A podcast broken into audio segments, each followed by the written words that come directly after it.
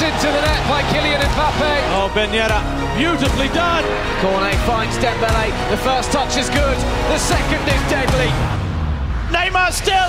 Oh my word, what a goal! Golovin! Lovely finish. Oh, Ajax delivery. Guendouzi's header.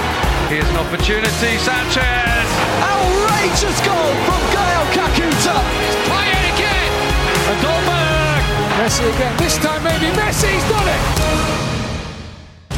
Bonjour and bienvenue. Welcome to Le Beau Jeu, the beautiful game with all you need to know and probably what you didn't know you needed to know about the French game. From your claquette to your claquage, we've got it all in the most dramatic Ligue 1 season in living memory, where the drama and talking points are coming faster than Kylian Mbappe can put the ball in the back of the net.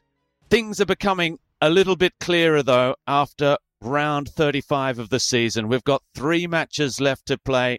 Paris Saint Germain have edged ever closer to the title. We know more or less who the top three are going to be. We have three of the bottom four identified who will be going down. And in today's show, we will be looking back at all the latest installment. And even when Achraf Hakimi channeled his inner Zlatan Ibrahimovic and stormed off after a red card with an inflammatory Ça, c'est la France.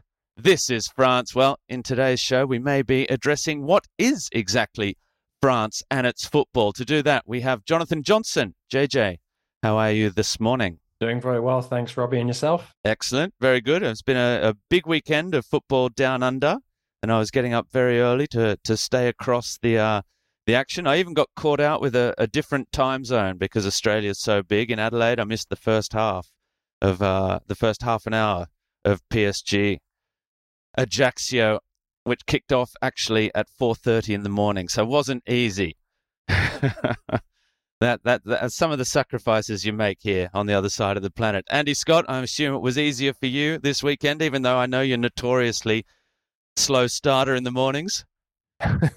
yeah, yeah. Hi, Robbie. Yeah, particularly difficult because I was up at two o'clock in the morning um, on Sunday to catch a flight from Edinburgh back to Paris. So, uh, so last night was a much needed sleep. Um, so yeah, half my weekend was spent in Scotland and half in half in France. Very good. Very nice to get back home. Well, we're going to start our roundup of the action then. Before we do, I'll just remind everyone no matter your podcast platform that you're listening to us on or social media platforms as well, we're on Twitter, of course, and on the World Wide Web at league1.com. But follow us, rate us, share us, get the word out there that this is where you can learn everything about French football, more or less as it happens. So, first up, on the weekend. We're going to focus on Lens versus Stade de Reims. And calling all the action in Paris was Callum Brown. Alexis Flips. Interesting ball in behind. Marshall Munetsi bearing down on goal. He's been brought down by Kevin Danso. Penalty to Reims. And a red card for the Austrian. Found himself chasing down Marshall Munetsi there. There's an arm on the back of the Zimbabwean from Danso. Will be following Balogun up against Brice Samba. Up steps Balogun. That's into the far corner. Samba gets right, but Balogun scores. And that is number 19 of the Ligue 1 campaign for the Arsenal loanee. That is a huge, huge moment in this game. Something off the ball there as Openda goes down. Play continues. Agbadou Adrien Thomasson, and he was shoved by Agbadou. Penalty to Lens. Przemysław Frankowski with the chance from the spots to the goalkeeper's right. It will be Frankowski. Straight down the middle. And Lens level before the break. Well, the 10 men are back in this. What a game we've got on our hands. Machado for Fofana. Lovely drop of the shoulder. Seko Fofana Absolutely brilliant from Seko Fofana. He puts Lens in front. Just like he did last weekend against Marseille. And the 10 men have the lead. It's great from Machado, but it's all Fofana. Beyond Agbadou.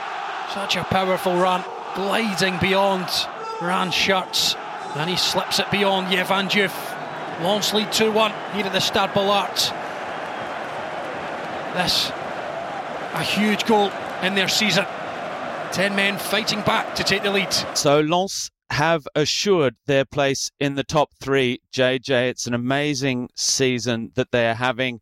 And after that little little drop in form after defeating Paris Saint Germain, where of course Franck Haise uh, joined in the post match celebrations and said "On les a chicotés" and sang it to the fans, which put the mocker on his team. But they have got back to winning ways, courtesy in large part to this incredible form of Seko Fofana, who's just uh, miraculous. And again today, they were down to 10 men. It finished 10 apiece, but uh, they are a side that know how to win.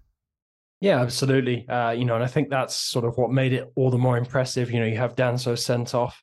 Uh, they go down 1 0 to the penalty. And I, I think Will Still's comments post match were quite telling, where he said that he felt that Reims had really sort of, you know, handed the the victory or the, the keys to victory uh, to Lens. But I, I think that is probably also uh, you know, doing a disservice to Lens because this determination that we've seen from them, certainly over the last couple of months since they've come back into form, is you know, is just incredible. Uh, you know, you mentioned earlier sort of that that dip in form after they beat PSG, and it really does feel that that's almost kind of cost them this improbable shot at the title. I mean, we know obviously PSG beat them at Parc des Princes a couple of weeks ago, uh, and sort of in terms of the the title race in an immediate sense that that kind of distanced the two and has probably done uh, for the title race this season.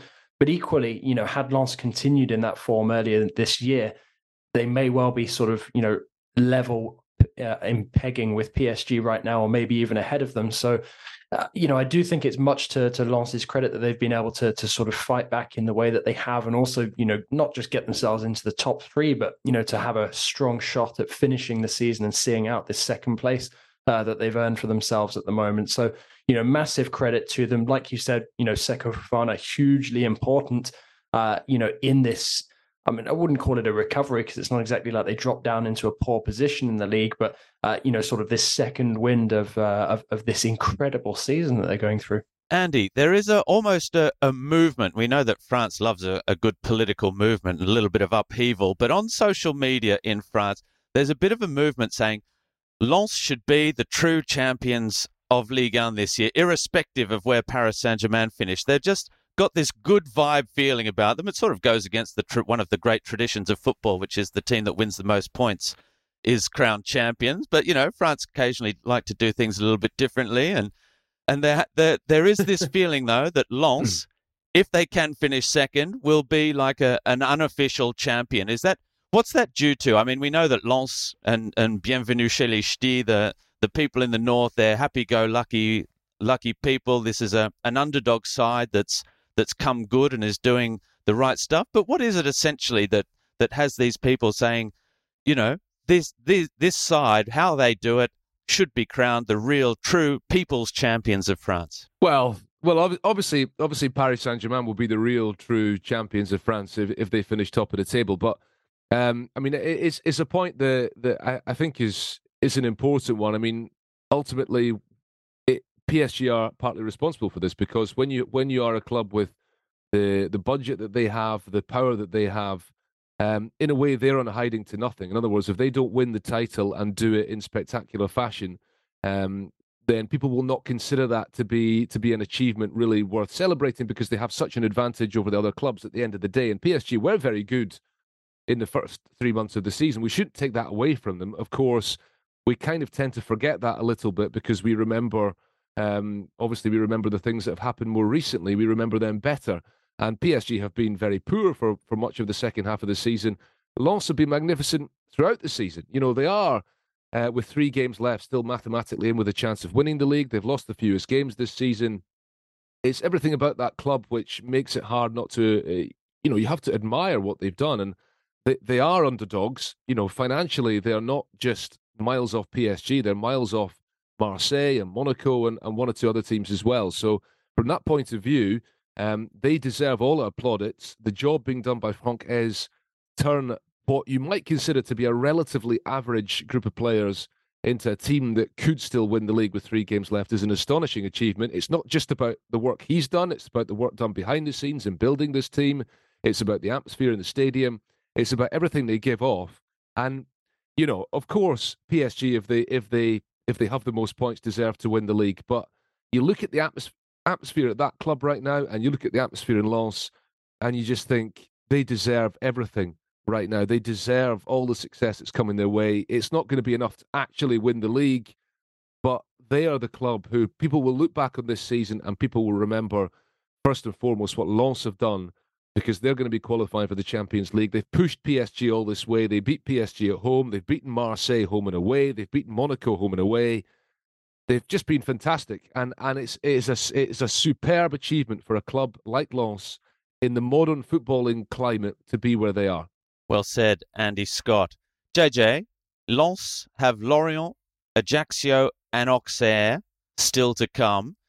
Now, two of those sides, well, Ajaccio relegated, Auxerre fighting for their survival. Marseille's last three games, Lille, Brest, and Ajaccio. Now, in there, after Brest's win on the weekend as well, and we will go through all the results, nothing really for either any of those three sides to play for. I suspect Lens and Marseille is now the real talking point. Can Lens hold on for that second place? Because we've seen in the past as well, third place is something of a poison chalice in France. Yeah, absolutely. And I, I think, I mean, we discussed it in the the most recent podcast where for me at least it feels like the key game in this run in now is going to be Marseille against Lille. Uh, you know, this coming week, that feels like the one which could probably have the the greatest ramifications on uh, on this race. That said, uh, you know, if Auxerre are still fighting for their lives, uh, you know, come the final day, that could be tricky for Lens. Uh, but equally, uh, you know, I think with that two point advantage that Lens have, uh, you know, and, and the fact that Marseille can still be a bit vulnerable at home from time to time, uh, you know, I feel that for me, I think that Lens certainly have the edge now, and I'd be surprised if they don't see it out. But equally, uh, you know, crazy things can happen, you know, when you're sort of fighting at, at either end of the table. But for me, I, I think a lot will depend on that that Marseille Lille uh, result. And if Marseille don't win, then for me, I think that Lens have sewn up second spot. One for the statisticians out there. Reims' Folarin Balogun has got 19 goals now after he scored from the penalty spot. It's the highest scoring English player in Ligue 1 since 1946 47 well, since the, the, the first Englishman arrived, I guess that is. But he's overtaken Glenn Hoddle's 18 goals that he got with Monaco in 88 89. So that really is a fantastic achievement from the on loan Arsenal player as well. We'll see if he is ready for the Premiership next season or whether he will move on elsewhere. In other results, then, Monaco nil, Lille nil. Monaco officially out of the running for the Champions League now. Uh, Wissam Ben Yedder was still missing from the squad after an internal club suspension that didn't quite make as much news as uh, Lionel Messi's around the world, but he was late to a team talk last week and hasn't yet posted his apology video, it would appear, which is uh, the way to get back into the good books. Rennes, they have thrown their hat right back into the ring for those European places, though I should say Monaco out of Champions League contention, not out of European contention altogether. Rennes, 4 0 winners over Troyes, which confirmed, and it was always going to be the case, Troyes are one of the four relegated sides to go back to Ligue 2 under their Aussie coach Patrick Kisnorbo at the end of this season. It's been a disastrous run. I think that's 19 matches without a win now for Troyes. And um, they will be hoping, like Angers and now Ajaccio, that they uh, will enjoy better days in the second division next season. But for Rennes, sparkling form. They are closing right up now on Lille in fifth place. There's just one point separating them and European football. And at the moment, well, who'd put it past them? Jeremy Doku is in fine form at the moment. So is Karl Toko Ekambi, who got a brace for his club.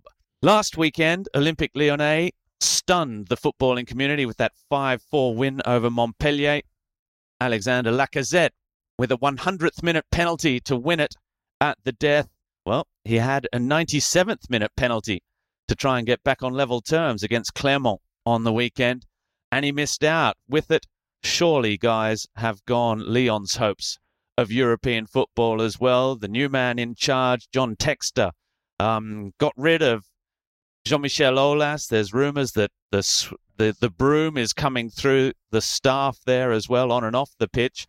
There'll be no European football. John Textor wasn't there either at the weekend for his first game officially in, in charge of the club. He was in Belgium watching another of his investments go around.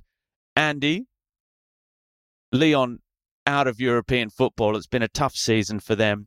But just a word on, on the European race, because we know France will, at least for a couple more months, have that extra European spot. They stay fifth in the U- UEFA index, despite um, immense pressure from the Netherlands, who will probably overtake them. I think. How does that work it, after after a couple of months next season? No, it's it's uh, so so next so next season France has obviously got its um, uh, not next season the season after France will have the extra place in in the Champions League when the Champions League is being expanded from 2024. Um, so France, on the basis of the current coefficient, will have that extra spot in the Champions League um, come come 2024 25 but then obviously each season is is updated so you so you lose a season going back the way i'm not explaining this very well but essentially it's only guaranteed for the 2024 or 25 season and then it gets updated again as we go along and france's um, performances this season for example have not been very good and so uh, it's given the netherlands a chance to catch up basically every season things get updated again and and france's third place extra place in the champions league group stage is always going to be under threat um, with each year that goes by. I mean, listen, the performances need to improve. Uh, Vincent Labrune, the president of the of the of the league here, uh, gave an interview to the Sports Daily L'Equipe talking about you know the the need for French clubs to be doing better in Europe, talking about the need to press home to the clubs how important it is for them to to really take uh, all European matches. Now, I don't think anybody's suggesting they don't take them seriously, but I think um, a decade or so ago, we did see French clubs often not necessarily field the strongest teams in, in the Europa League, for example. I don't think that's the case now, but I think there is. I've I've felt for a long time that there is um, the the performances of French clubs in Europe do not reflect the quality of the French league. So so lots of people outside France see French clubs not performing well in Europe, and of course historically French teams have a terrible record at winning European trophies. I say this often, but Scottish clubs have won more European trophies than French clubs, which is pretty incredible um, historically. So there is that is not good enough, but the the it doesn't reflect fairly the level of French football. French football is rightly is is one of the top five leagues uh, around the continent, and yet its clubs just for some reason it's not about quality per se. It's about many things that come together they often underperform. I mean, this season we've seen Nice going out to Basel uh, in the Europa Conference League, especially disappointing. We've seen the clubs in the Europa League struggle to to really, you know, raise their game. You know, Monaco going out in such disappointing fashion to Bayer Leverkusen, Rennes blowing it against Shakhtar Donetsk. So somebody somewhere needs to be doing that bit better. Every season results seem to be disappointing. Of course, we shouldn't forget the performances of Monaco and Lyon uh, in in the Europa League in recent years and uh, and and PSG in the Champions League at times, but there is a raising of the game that is required so that in in one year and two years time we're not seeing every single time we need to watch out for the Dutch and the Portuguese on our backs they might overtake us. You know the, the French game needs to establish itself as one of the top five leagues without a shadow of a doubt. At the moment, the fact that they are not able to consolidate that position uh, does not reflect well on on the league. You are listening to Andy Scott and Le Beau Jeu podcast. If you have any questions or comments to make as well, send us in an email to league1podcast at gmail.com. Next game we're going to have a look at Olympique de Marseille versus Angers. Angers already already relegated after a record-breaking season for all the wrong reasons. Olympique de Marseille are still dreaming of that second place finish behind Paris Saint-Germain. The title has got away. Ian Holyman saw this now one. An opportunity here for Angers to break. Worried silence around the velodrome. What a strike as well. Fabulous goal from Abdallah Sima. The velodrome stunned into silence by Angers. Fabulous strike from the Senegalese forward. No chance for Pau Lopez.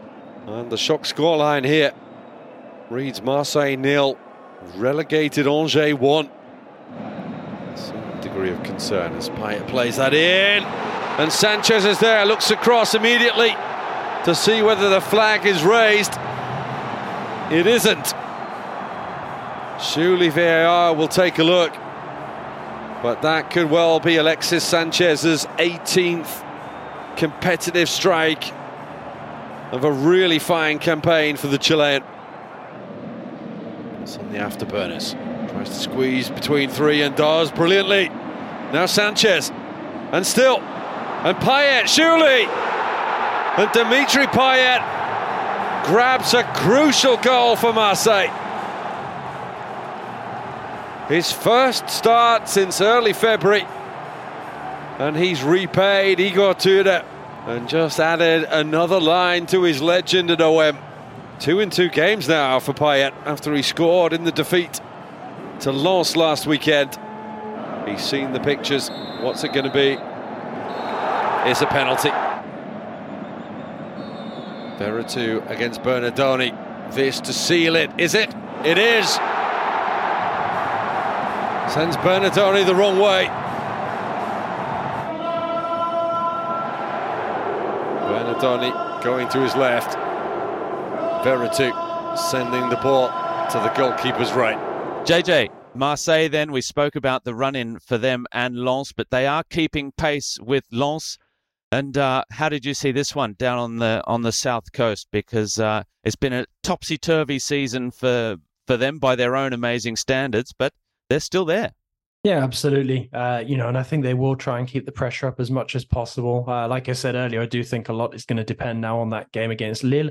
Uh, you know, but equally, you know, it wouldn't sort of be a, a, Marseille home performance this season without some sort of, uh, you know, sense of jeopardy. And uh, obviously, Angers going ahead through Sima, fantastic finish, by the way, uh, you know, wasn't a huge surprise. And then, you know, Marseille coming back strong. So I think that does sort of illustrate this determination that they have to, you know, to really push Lens as, uh, as hard as they can. But, uh, you know, it just kind of feels that you know, at some point, uh, you know, Marseille will put in this kind of performance, which you know really puts uh, their top two hopes at risk. Uh, and you know, the fact that they're already two points back on Lens going into that really crunch game against Lille now, uh, you know, it does kind of feel like it's kind of make or break time. And there's no guarantee as well, even if, uh, you know, Marseille, uh, you know, are to win that game against Lille, uh, that Lens will drop the points in order for them to to get back into second before the end of the season. So, uh, you know, I think it was uh, overall a, a, deserved victory. obviously, seeing Dimitri Payet getting on the, the score sheet again. you know, he's kind of come back into the reckoning a little bit, you know, of late after what's been a quite a difficult season for OM's former talisman. But, um, no, it's it, it is going to be a fascinating watch over the final three rounds of games. Uh, but you know, I would still kind of put my money on Lens. I think. Andy, Marseille have won now 24 points after falling behind. It was their sixth come from behind win this season. Now we talk about sometimes a, a lack of character in a Paris Saint Germain side. Igor Tudor has this Marseille side overflowing with character. It's almost not, maybe not quite Marcelo Bielsa levels in terms of fandom and but this these Marseille fans I think they like the cut of his jib they like this side the way it's performing I'll give you a chance to continue perhaps your uh, your European discussion with yourself here hmm. because mm. Marseille they've been notoriously poor in Europe as well in the Champions League despite having being the only French club to have won the Champions League they they they made that UEFA Cup final as well about well it's 20 years ago now probably to it is 20 years ago. My goodness, that's incredible. Against Valencia when Didier Drogba was there. Um, how do you see this Marseille side? Is it one that's at, at ease with its fans, which is so important there? And can they go on with it next season and do something in Europe? Such a volatile club, isn't it, uh, Marseille? I mean, you know, you look at the just the, cup run this season when they beat PSG, and everybody down there was thinking this is going to be our year to to win the cup for the first time in 34 years, and then they lose on penalties to Annecy of the second division in the next round at the Velodrome. That kind of sums up Marseille in some respects. Um, listen, I mean, the, obviously the, their run in, the, in Europe this season ended in agonising fashion too, with that last gasp goal by Tottenham at the Velodrome. uh, in the group stage in, in November. So you know they they were very close to continuing in Europe, albeit not in in the Champions League. They could have dropped into the Europa League and done something there. I think the problem with Marseille actually is that they are they are a club who, you know, in terms of the the fervour of their support, in terms of the atmosphere at the Velodrome, that stadium, the everything about that club, you'd think they, they should be in the Champions League. But I think in terms of the team, they're not quite at Champions League level. They've shown obviously that they can compete in, in the Europa League. They got to the final in 2018, and, and and that is a competition that is perhaps more suited to to where they're at with Igor Tudor with that current team. Um, there are lots of sort of things that make you worry about the intensity with which they play are would they be able to cope? You know, I think they struggled in the early weeks of this season at times. You know, the difficulty of of, of combining the league with with European football, playing at that level of intensity, is difficult.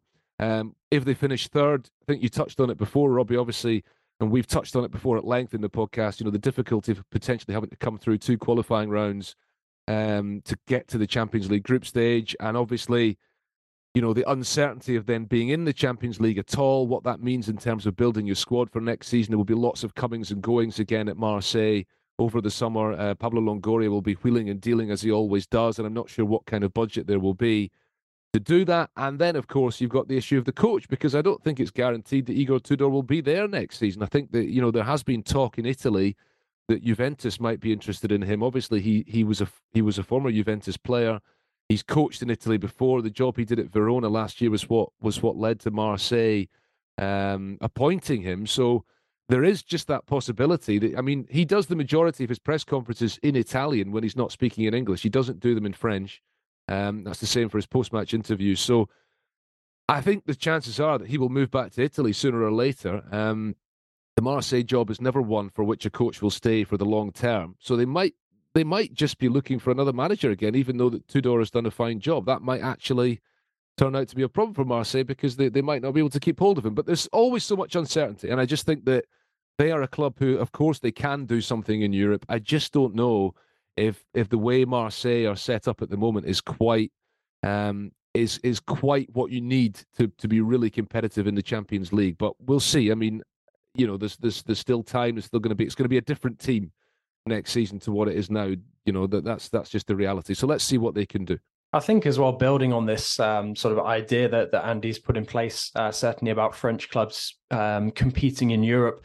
Something that always seems to be the undoing of Ligue 1 clubs, uh, certainly of late, is sort of a lack of strength in depth because a lot of the French teams, in terms of their starting 11, have starting 11s that can be competitive uh, on the European scene, but it's sort of in terms of the squad, uh, you know, construction where it kind of, you know, undoes them at some point because they struggle to balance domestic and continental duty. Okay, getting rid of one of the domestic cups kind of has helped at the beginning of each year because the the schedule isn't as congested. You get fewer injuries. Well, theoretically, you get fewer injuries.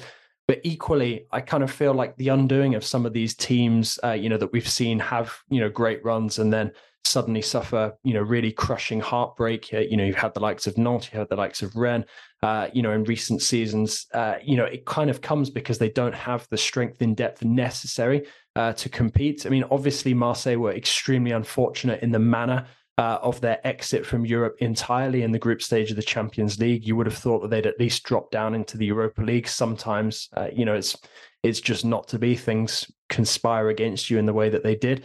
But it does feel like overall, the last couple of years, it's certainly no coincidence that when PSG and Lyon were at their best, sort of in the Champions League a couple of years ago, it came after a massive rest period when obviously Ligue 1 had gone uh, on pause and all the other leagues had to finish uh, their season much later than usual because of COVID 19. So it you know, I do feel that there has to be a bit more attention on the way that some of these squads are built. And I know that sort of the league is taking things in hand at the moment with this CVC deal. And in theory, uh, you know, French clubs are going to be better set up for success. And certainly success in Europe is going to be incentivized in the future with sort of the reported division uh, of, of future TV rights supposedly favoring the, the clubs that are going to, you know, compete in Europe. But, you know, it does also kind of feel alarming, you know, when you've had Labrune sort of infamously, uh, I think it was about a year ago or so, coming out and saying that if we don't maintain our place in the top five in Europe, we might as well become the Slovenian league. It's uh, you know, it does it, it does kind of feel like it's getting to that sort of point of desperation at times when you see these clubs that you know should be able to compete, uh, you know, at that level, just sort of failing to do so. And let's not also, you know, let's not forget that there's been just a massive bad luck factor as well. You know, Monaco being on the end of a, a wicked deflection against Shakhtar Donetsk, Rennes falling victim to pretty much the same thing as well against the same team.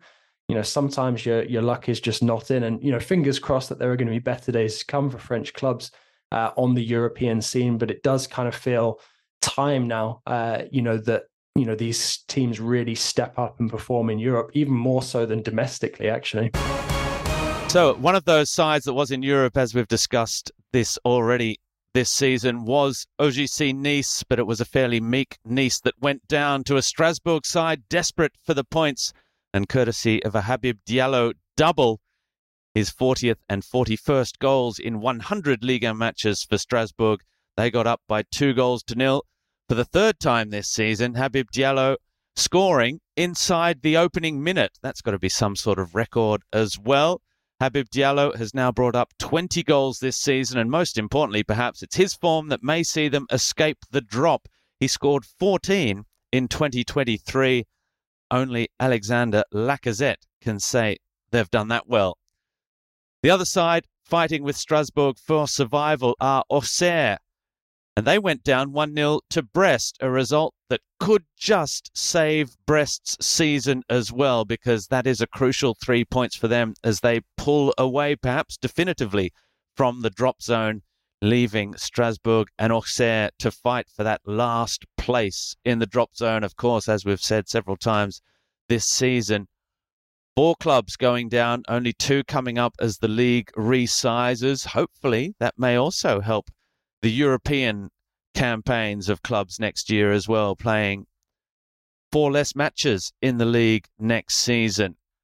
And another big match that also has a bearing on who's going down at the end of this season was a replay of the Coupe de France final between Toulouse and Nantes. Kickoff was delayed a little while because the Toulouse fans had uh, placed purple smoke bombs in front of the Nantes away end uh, anticipating that Nantes would come with their own yellow and green smoke and uh, that they'd try and cover it with purple. Unfortunately, the uh, stadium security thought it may have been uh, a more dangerous abandoned item, and so uh, brought in the dogs and, and the, the deminers to uh, to get rid of it. So all fun and games in the French top flight, of course. And unfortunately for Nantes, they were not able to get that desperately needed revenge, Andy, uh, over Toulouse in this one. And uh, a point at least for Pierre Aristouy, their, their new man in charge, who replaced Antoine Kombouaré, but they desperately need points now, don't they? What do we know about the new man, and do we think he can do it? Well, he's he's not got long. Uh, listen, this is a classic move by by a struggling team, a, a sort of desperate last um, last attempt to to avoid the drop by by sacking the manager because the manager is always the one who who ends up paying the price for for poor results. Antoine Kombouaré has done a fantastic job at Nantes. If you look back over the last couple of years, what he's achieved there, but the cup final was was a bit of a disaster a couple of weeks ago, and the league form has, has gone off a cliff. Um, and that's despite the fact it wasn't particularly great before that. So they had to make the change, uh, and I think probably at this stage, um, the, looking externally, there weren't many obvious options available to them, so they've gone for the internal option. Pierre Aristouy is not somebody who I knew an awful lot about before the last few days, but you know, you read about what he's done behind the scenes. He's obviously highly regarded. He's had success with the reserve team, with the under 19s at Nantes, and so they've decided that um, the that he could be the man to to to deliver uh, some success in the last few weeks of the season. He might have the respect within the within the club that is required. He's working with Osvaldo Vizcarrondo, who was uh, Nantes fans uh, will remember, and, and, and Ligue 1 fans in general may recall from just uh, four or five years ago playing for Nantes in Ligue 1, the Venezuelan defender with the long curly hair, uh, who was working in charge of, of the of the club's uh, women's team. So they put those two together to try and to try and turn results around. I mean, it, you know, it's it's a step in the right direction getting a draw at Toulouse when you look at what Toulouse did to them in the cup final, but other results this weekend have not necessarily gone their way with Strasbourg winning, with Brest winning, and and so this new management team is going to have to they're, going to have to win two of the last three games, aren't they, to to to stay up? I think, and and for a club who've only won six games all season, that's that's a tall order. But maybe with this new management team, they'll be in a better position to do it than with Antoine Kombouaré, whose whose ideas were no longer getting across to the players by the looks of it. JJ, relegation chat. Nantes have Montpellier, Lille, and Angers. Auxerre have PSG, Toulouse, and Lens. Not so easy for the side that have that have just come up against the uh, former now Coupe de France holders. How do you see that one playing out? Is it down to these two? Are Strasbourg and Brest clear of danger now? I mean, it certainly feels that way. Um, you know, it does look like it's a question of how many points Nantes can pick up. I mean, Auxerre have they've kind of been a bit funny under PDC. You've seen them get some really impressive results where you wouldn't necessarily expect them to, but then you've also seen them lose out in some of those really key clashes. Uh, you know, when they when they've really needed the points against teams in and around them. So I mean, obviously, when you're looking at it on paper, uh, it's not a favorable run in for for Auxerre in terms of the the names that they're coming up against. But equally, you know, if there's not really that much for some of those teams to play for by then, you know, even if Lens have uh, sort of sewn up second spot by then, depending on Marseille's results, there could potentially be a way where they can pick up a couple of points. I mean, with PSG, it's very much, uh, you know, sort of a, a question of what day you catch them on. I'm sure we'll come to that in a bit. But for me, I think that I mean, not there's only so many times that you can sort of repeat the same trick and, and get out of this kind of situation. It worked with Kombouaré a couple of years ago after that disastrously short stint uh, with Domenech in charge. Uh, there had been sort of rumors that Nantes were looking at Claude Puel, but with no guarantee that they stay in Ligue 1. Uh, you know, it would have been difficult to bring him in for, you know, for this kind of rescue mission. So you know, I do feel like it's probably the right decision from Nantes because it did seem like the the situation was getting pretty toxic with uh, by the end. But you look at some of the scenes before the match as well, sort of you know executives scrapping with each other in the stadium, uh, according to reports. That just shows you know that there is a lot of tension, uh, you know, sort of in the upper reaches of that club at this moment in time, and probably a recognition that their very Ligue 1 status is uh, is on the line because it's crazy to think of you know, one of the teams representing France in Europe. You know, they had that fantastic atmosphere at the Stade de la Beaujoire uh, ahead of that Juventus game, you know, could be dropping down into Ligue 2 because, uh, you know, when you've already got the likes of Bordeaux, Saint Etienne, they're not yet certain that they that Bordeaux are going to be coming up to Ligue 1 for next season. Uh, you know, the thought suddenly of Nantes joining them in the second tier, it reminds me very much of what's sort of going on in the, the, the Bundesliga second tier in Germany at the moment, where you have some of those huge names recently. So, you know, fingers crossed, I think, for certainly in terms of having one of France's iconic clubs in in Ligue 1, but equally, uh, you know, Auxerre, uh, you know, are steeped in history as well. So, uh, you know, sadly, it looks like we're going to lose one fairly important club given the way that uh, you know results have been going of late in Ligue 2 at the moment. It looks like it's going to be Le and Bordeaux are also there. Bordeaux between Bordeaux and Metz, perhaps for that that that second spot at the moment. So Bordeaux are former champions. Le excellent uh, youth academy traditionally. One game remaining to talk about. Um, before we get to the big one of Paris Saint Germain, it was Montpellier and Lorient who played out a 1 1 draw Romain Faivre getting uh, a nice finish to uh, surprise Lorient at the start, but Montpellier managed to get back on level terms. And uh, that one finished 1 1, but that's mid table now, very much mid table. Lorient's early season heroics have got away from them. I think they sit ninth on the ladder now. So, our final match of the weekend we're going to have a look at is another huge talking point, and there was absolutely, again, so much to talk about at the Parc des Princes. It has been quite an amazing place to follow your football this year from a, a, a club pre World Cup that were looking like they could probably win everything at a canter. Lionel Messi won the World Cup. Kylian Mbappe scored three in a losing final. And of course, Neymar as well with his uh, Brazilian quarterfinal appearance. And uh, after that, it's been, well, Morocco, Achraf Hakimi as well, made the semi finals. But since then, the World Cup hangover has been brutal for Paris Saint Germain, bundled out of the Coupe de France, bundled out of the Champions League as well. And their fans have had enough. We know that uh, when Lionel Messi skipped training two weeks ago, he was uh, banned by the club, sanctioned by the club, a, a, a two week ban. He published a apologetic video saying it's all a big misunderstanding and I'm sorry I should never have gone, but you know, I had no other choice. I had to go. I apologize profusely. It hasn't washed with the supporters who booed him copiously um, pre match and every time he got the ball in the first half, which ironically, and we talk about irony and paradoxes so much when we talk about Paris Saint Germain because this is Paris Saint Germain down to a T. Probably one of the worst atmospheres inside the Parc des Princes in years, and probably the best performance, albeit against an Ajaccio side who, who are well, were fighting for their survival, perhaps, but were always going down. Um, that was confirmed at the end of the match. But let's start. It was a, in the end, a very, very accomplished performance by Paris Saint Germain. Armel Tongi saw all the action as it finished 5 0. Danilo, Fabian Ruiz in on goal here, scores the opener.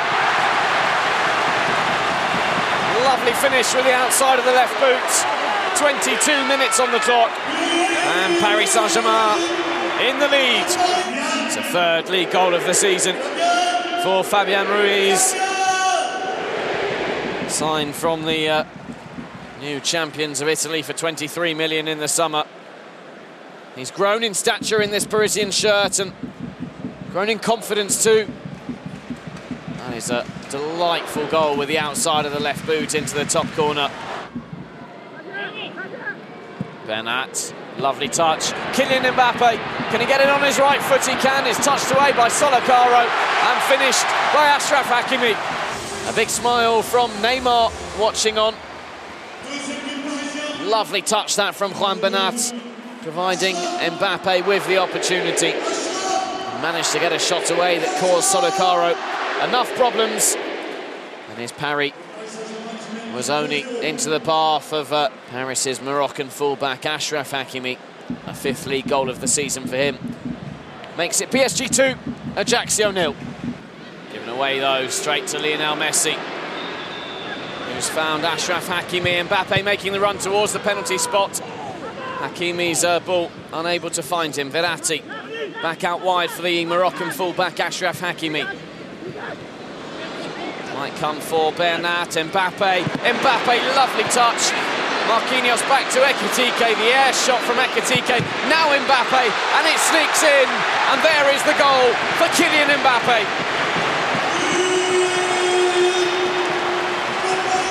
Well, they were queuing up there, the Parisians. And it's their top scorer, Kylian Mbappe, who ended up tucking it away for his 25th league goal of the season. Sollacaro will be uh, very disappointed with his efforts there, the uh, Corsican goalkeeper. Oh, the possession statistics there in the top corner of your screen say a lot. It's been a very challenging evening for Ajaccio and a very wonderful hit from Kylian Mbappe. Well, the first of his goals not particularly clean. That one, one of the cleanest of his career. A brilliant volley. Well, it can't really get much more simple than that. Ramos spotted the run of Mbappe.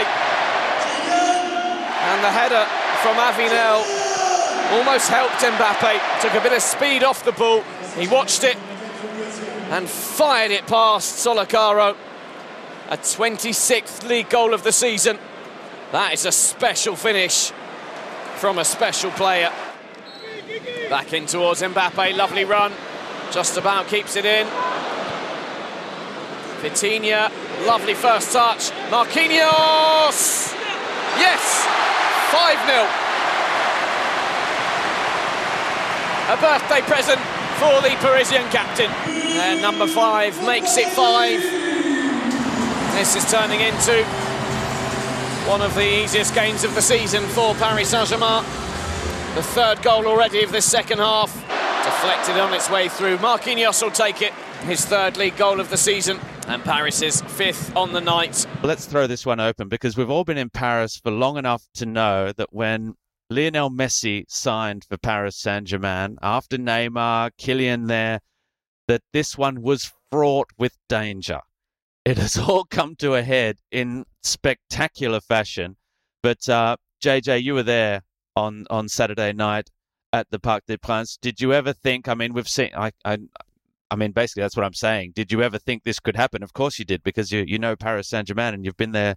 You've been there so long. Even though Lionel Messi just sets the bar a little bit higher, but he was the victim of a of a traditionally, what would you call it, Paris Saint Germain supporter base, long suffering or or demanding. Because I mean, they, yes, very demanding, a very demanding public. I mean, honestly, if I had to put money on one European club that could potentially suspend and fine Lionel Messi, PSG certainly ticks the box in terms of the drama factor. And the, one of the things, I guess, in many ways that you can kind of cling to at this moment in time when PSG seem to be losing all semblance of, of identity and, and sort of direction is the fact that PSG have always been a, a drama club, even well before the arrival of Qatar. I remember there being you know, no end to controversies, whether it's mole hunting in the dressing room or, you know, a bunch of other different controversies. PSG have always kind of been a magnet for that. But the atmosphere, honestly, um, I was quite shocked by how poor it was at Parc des Princes at the weekend. Uh, and I've I've sampled a lot of atmosphere at Parc des Princes over the years, even sort of in the the sort of cleaned up, um, you know, post season ticket era where uh, you know, PSG were, were, were trying to eradicate a lot of the sort of hardcore elements uh, of the the fan base. This certainly ranks up there as probably one of the the worst supporter experiences. The only the one thing that I would add as well is it's not even the first time this season. I remember the atmosphere pre Bayern Munich in the Champions League was very very eerie very subdued, very much not like a, a big Champions League uh, encounter. Uh, and I think once the game got underway, I mean, you mentioned sort of the the booing and the whistling of Messi. There was that, but with the ultras no longer being there and some of the the tickets sort of going on sale at the last minute, there were a lot of people who'd been waiting for an opportunity to see Messi, weren't sure if he'd play or not this weekend, who snapped up last minute tickets and were basically there just to cheer for Messi. I mean, I feel really sorry for Kylian Mbappe. He scored one of the best goals of the season. Uh, you know, his second against Ajaccio, and you know all the chanting, all the noise in the stadium was still for Messi because he touched the ball about three minutes before Mbappe put it in the back of the net. It you know, it was a very, very bizarre atmosphere. To be honest, it kicked off in very odd circumstances as well. I don't know if you guys saw it. I know, Robbie, you missed the first half an hour or so of the game, so you probably missed Spider Man dangling down from the top of the stadium to hand over the, the starting 11 team sheets.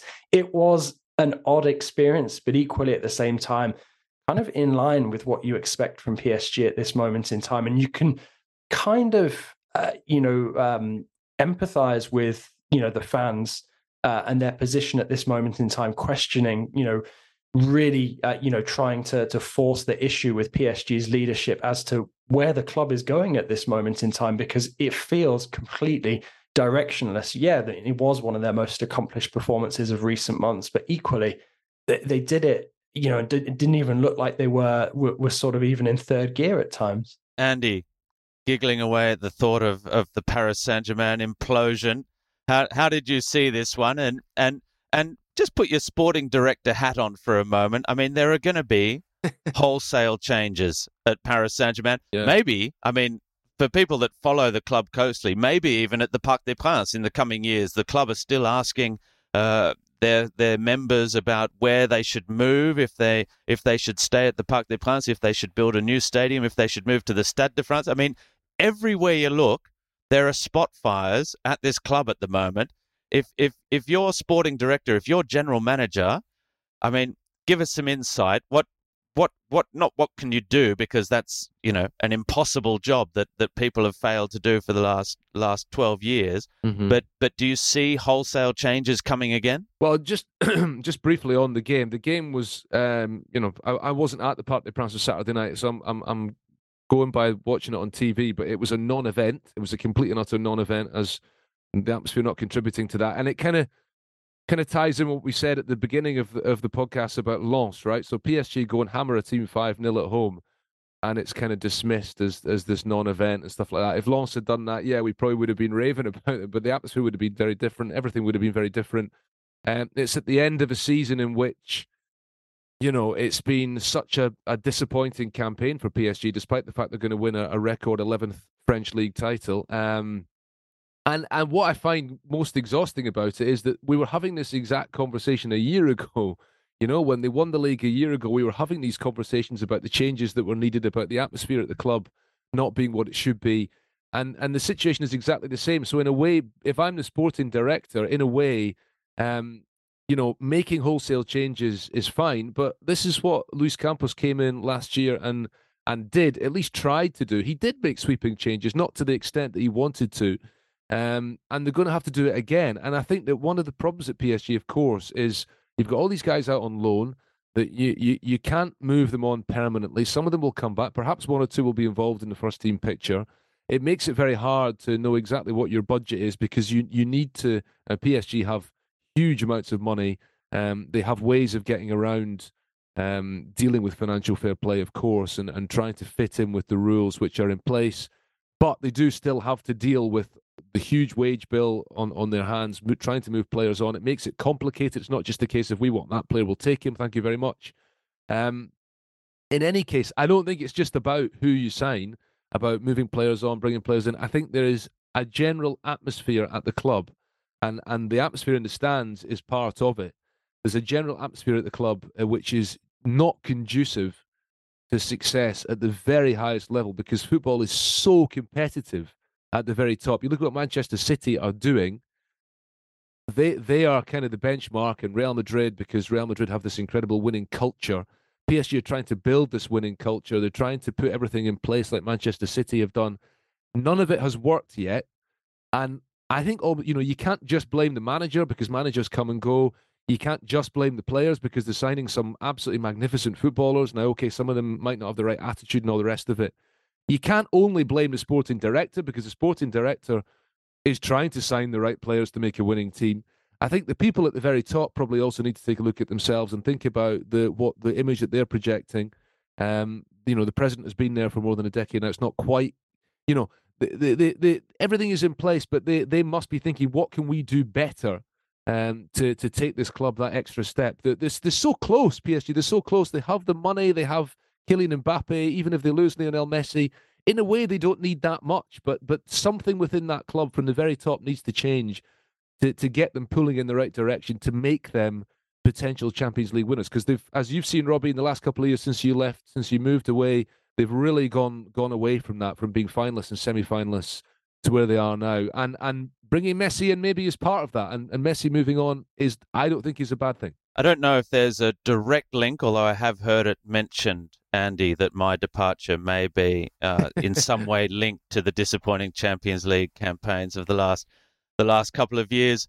JJ, how do you then explain that before the World Cup, and I know this is a leading question and I have my own idea, but before the World Cup, this side was unbeatable and Messi and Neymar and, and Kylian and everyone were playing. I mean, Vitinha arrived and hit the ground running. Marco Verratti was looking looking a fantastic player. Gigio Donnarumma was making saves. Is this and the point that that this was all in the lead up to the World Cup, and in the World Cup, Messi was incredible. Kylian, all the players were were were amazing they were so focused on that of of getting it right. Everyone was saying Christophe Galtier is the the man of the moment. This is is it in fact just a matter of getting these players and giving them the right motivation and saying, look, somehow convincing them to go out and do it. And you don't really need to coach them at all. Because in that first half of the season, they were untouchable because they all had the motivation of going to the World Cup. And once that was gone, they they clearly lost. I mean, Neymar injured, obviously, uh, once again, but but there's something that I mean, Achraf Hakimi becomes just the third Paris Saint Germain player sent off in in back to back matches at at the weekend as well. I mean, what do PSG need? Do they need coaches? Is it is it is it a problem at the top, or you just need someone like perhaps Jose Mourinho, who we heard very strong rumours this week that he's going to come in to just be someone bigger than the club to say, look, players, go out and do what you need to do. How many uh, how many volumes do you want my response to to, to encompass? I mean, there, there there is there's a lot to unpack there, and I think there's there is certainly an element of that this squad, uh, this club in general, uh, you know, needs a needs a strong hand, needs more discipline. There needs to be more discipline from the top down. Uh, I don't think necessarily that having you know somebody who's achieved a lot in the in the game as uh, as manager would be uh, would be a bad thing. I mean, sort of specific to Mourinho, um, you know, we can sort of debate if he's still in his managerial prime, but I know that he's earning rave reviews at the moment for what he's doing with Roma, uh, and obviously could potentially win uh, a second uh, consecutive European title uh, by the end of this season, based on how things are going in the Europa League at the moment. But I think, sort of with regards to the World Cup break and sort of motivating the players, the decompression period, uh, sort of after the World Cup, uh, you know, I think did a lot of damage to to PSG. Uh, you know, there was this focus before the World Cup, but that, like you said, was because the players were getting themselves ready to represent their countries. That motivation, I mean, you know, I think you'd have to be pretty naive to believe that the players were motivated for what was going on for PSG on the pitch. It was more preparation, uh, you know, for them ahead of a massive assault on the World Cup uh, in Qatar at the end of the year. And I don't think that PSG ever really got over that. Whether there could have been a better way to handle those key absences immediately after the World Cup, because you know there there was already a, a, very difficult dynamic going on as soon as the World Cup final had been played. Kylian Mbappe and Achraf Hakimi immediately came back to Paris to play a part for PSG in a couple of games before going away. Messi, you know, took his time before coming back. We know that Neymar was, you know, already injured uh, with Brazil. You know, tried his best to get back into action, and then obviously, uh, you know, ended up injuring himself further and ultimately had to undergo surgery. You know, there were reports as well that certain players who weren't involved in the World Cup didn't exactly look after themselves during that break as well. I know that recently in the French press, there's been reports that Verratti actually re- returned overweight to training, and uh, the PSG staff were up in arms about how he basically let himself go mid-season. So you know there is sort of uh, you know a strong argument now building that PSG do need that kind of uh, you know, authoritative figure. And I kind of, when we've been talking about PSG, sort of this in this last twenty minutes or so, I uh, it takes me all the way back to the beginning of the QSI project. We're talking about like sort of PSG compared to like these institutions that have that winning culture. PSG tried to put it into place with Carlo Ancelotti, and they missed their opportunity then. That I think was the the moment to bring in an Ancelotti or a, a Mourinho. And with that, you know, it, had that worked worked out better, you could potentially argue that PSG wouldn't have all of these sort of off the or wouldn't have as many off the field problems. Uh, you know, but equally, like I said, we know we all know PSG's history, uh, you know, too well. Perhaps you know that sort of sense of drama, uh, you know, would still have engulfed the the club afterwards. But certainly in terms of the World Cup, it feels like everybody's season was built up around that event. And after that anything that kind of followed was was a bit trivial really which you know is hugely upsetting uh you know for for for those of us who are really getting ourselves up for you know for for this fantastic league on title race that just you know basically just dissolved uh, you know in front of us over the course of a, a couple of weeks at the beginning of the year I suggest that it, in next week or the week after, we're going to go through and, and come up with an idea of what could be a Paris Saint Germain starting 11 next season, who's in and who's out, because we're hearing rumors that Messi could be uh, taking off little Marco Verratti in his back pocket along with Sergi, Sergio Busquets to go and play in Saudi Arabia. There's talk of Neymar to Newcastle United.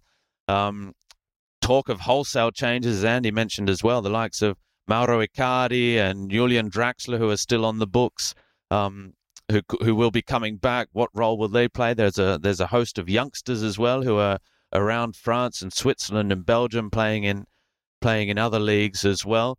So one to keep an eye on. So we'll tune in next week or the week after, and we will uh, do a big deep dive into into the Paris Saint Germain transfer market. We'll try and get a couple of uh, special guests in to discuss that one with us as well. Don't forget, we are on Twitter, League One underscore ENG for English, League One underscore ENG. Follow us on there. That's the official League One Twitter feed. It uh, will also direct you to ligue1.com, the official website, where we have all the videos every weekend of every game, every goal, every save, all the big moments. You can catch it all there, as well as interviews, reports, features, everything. You'll find it all on ligue1.com. Time for our Déjà Who competition, your chance to win a Ligue 1 jersey. And uh, as you know, each month we give away one mystery League One jersey. Today it is the third in uh, the May series of clues. We're going to have one, two more before we uh, announce the winner on the final podcast of the season, which will be on Monday, the 5th of June, after that final round of matches.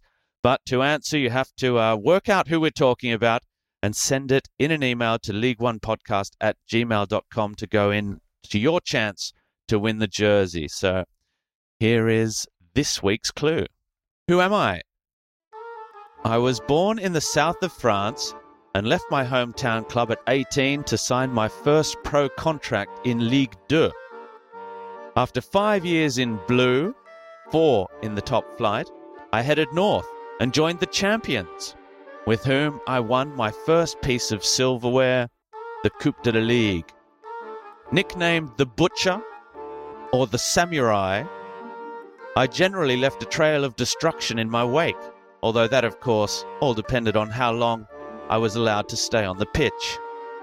In one famous post match interview, I said, The referee should have been sent off, not me, given his performance tonight. After a 17 year professional career and over 350 matches, I won the French Ligue 1 title and promptly retired. Who am I and what Ligue 1 record do I co hold to this day? So if you think you know who it is, send your answers via email to ligue1podcast at gmail.com. Gentlemen, any ideas in there? As clearly someone who could get stuck in. It's a tough one a tough one, but but I think it I think it's gettable. I think it's gettable. There are a couple of clues. I'd, I'd, I'd, I'd say that I'd say that we can class him firmly in the the cult hero or anti-hero category. They do feature quite often in my clues. It's true, and uh, and I think this is absolutely one of those. All right, we're almost done. Time to look ahead to next weekend's matches. Then time for our Bon Voyage coming up in round 36. The big games Olympique Lyonnais versus Monaco. Unfortunately, in terms of Champions League football, it's the also Rans, but Monaco can still secure their place in Europe next season. Lille take on Olympique de Marseille. Marseille desperate for the points, and Lille also in their fighting with Rennes hot on their heels. Rennes travel to relegated Ajaccio now. Lorient take on Lens as we keep an eye on the title race and the Champions League race. And at the other end of the table, Auxerre will entertain the league leaders, Paris Saint Germain.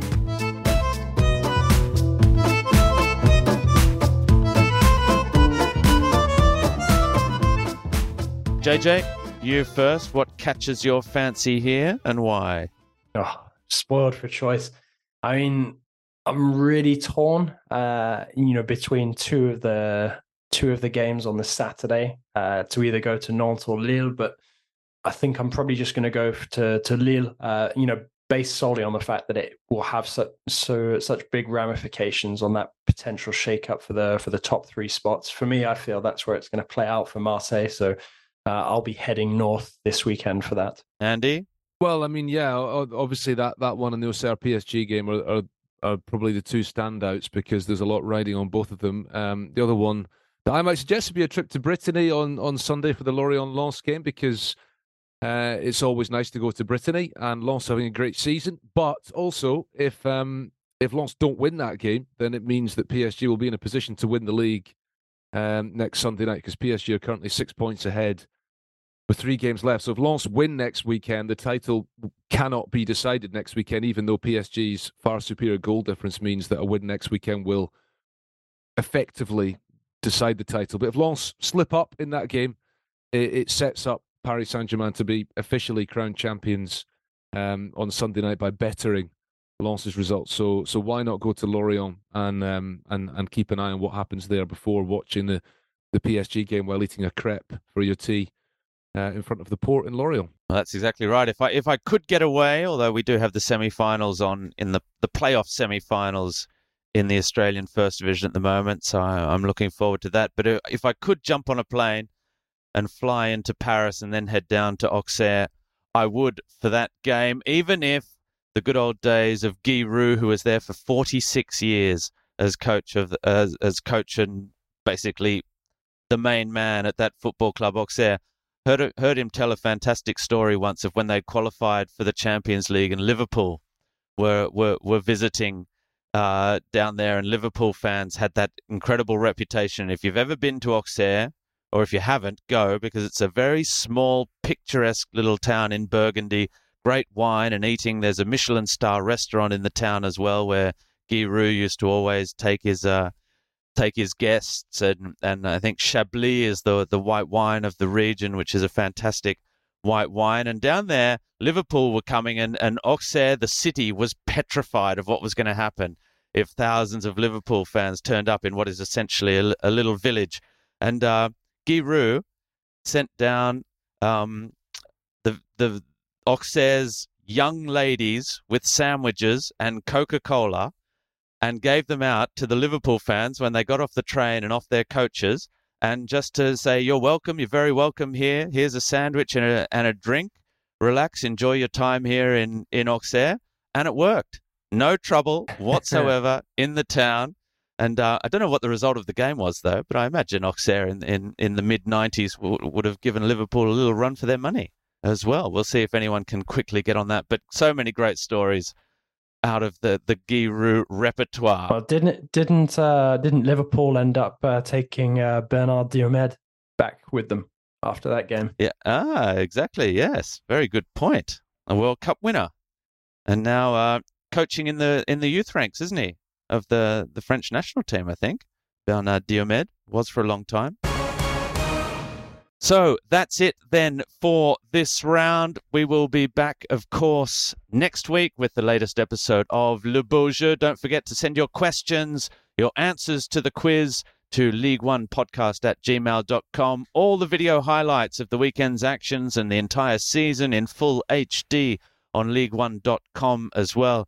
And for your podcasting platforms, like, subscribe, follow, and recommend. Gentlemen, we'll be back next week, of course, to look at round 36. There's also uh, European football coming up that uh, will get, be getting everyone interested in midweek, even if it's over for the French sides. But it's the business end of the season in Europe around all the domestic competitions, and that is very much the case in France as well. The noose is tightening on 17th place. There'll have, be another Déjà Who quiz, of course, with your chance to win that final Ligue 1 jersey of the season. That and much, much more. And we will also be addressing who's in and who's out at Paris Saint Germain for next season. I won't be back, but I'm sure Ian Holyman will be to take you through all of that and more on the official Ligue 1 Uber Eats podcast in English. Le Beau Jeu. Gentlemen, thank you for your time this morning. Cheers, Robert. Thanks. And we will see you again soon. Bye bye. Messi again. This time maybe Messi's done it!